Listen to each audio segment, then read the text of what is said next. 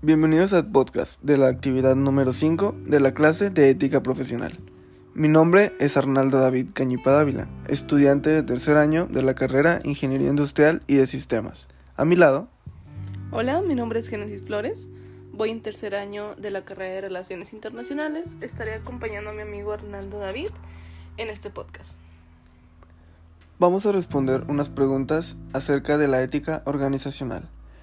Se puede hablar de una empresa de alta calidad ética cuando es socialmente responsable y su ética va más en lo que hace y no en lo que dice, dentro o fuera de la organización. Otro punto sería la actitud y la conducta ética. ¿Cómo se refuerza? Se refuerza siguiendo los mismos objetivos a los que va dirigida la empresa, organizando actividades donde tú la ética profesional se traspasa a las diferentes áreas de organización, que desde el que barre en piso hasta el gerente tengan el mismo principio ético. Otro punto sería un dilema ético. Por ejemplo, si mi hijo trabaja conmigo, no lo voy a despedir por haberme enojado con él en casa y viceversa. No lo voy a regañar de manera personal cuando hizo algo mal en el trabajo, pero la misma ética que se ve en casa se puede aplicar en el área profesional, siempre dando el mejor servicio y dando, a, dando el mejor servicio a la comunidad.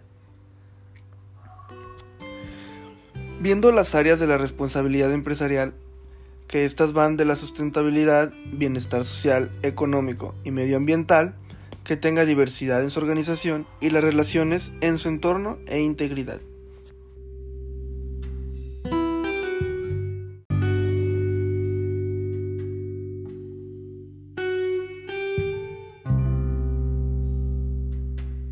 Un ejemplo de una empresa altamente ética, con una ética profesional y organizacional, sería el grupo Bimbo, ya que el año 2017 nos sorprendió al anunciar que es la primera empresa mexicana en ingresar al listado World's Most Ethical Company del 2017, con un ranking que desde hace 11 años realiza eh, este, este, instituto.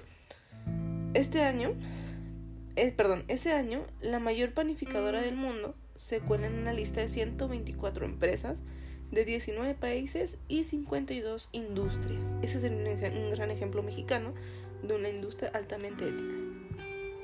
Hablando un poco de la experiencia cuando estuve en Bimbo, fue que fue una, es una de las pocas empresas en las que te imparten más de dos semanas impartiendo su misión, su visión y su ética y los objetivos que esta tuvo desde empezar hasta el objetivo que tienen actualmente. También variando de juntas semanales donde nos muestran a dónde llegamos, a dónde llegaremos y cómo podremos lograr estos objetivos.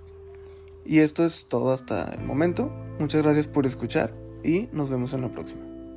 Nos vemos, muchas gracias.